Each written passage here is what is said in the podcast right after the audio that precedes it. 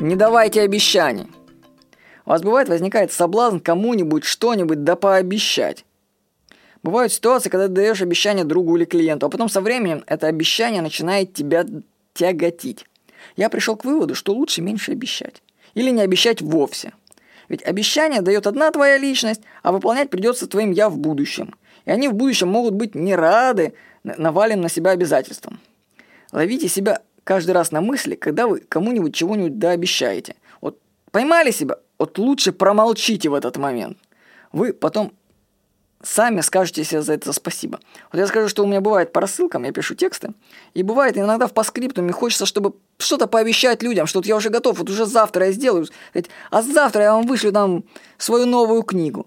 Я думаю, а ты нет, я себя поймал, я не буду давать обещания, мало ли что завтра произойдет, а людям я уже пообещал. Я лучше промолчу, а если будет книга готова, я ее вышлю.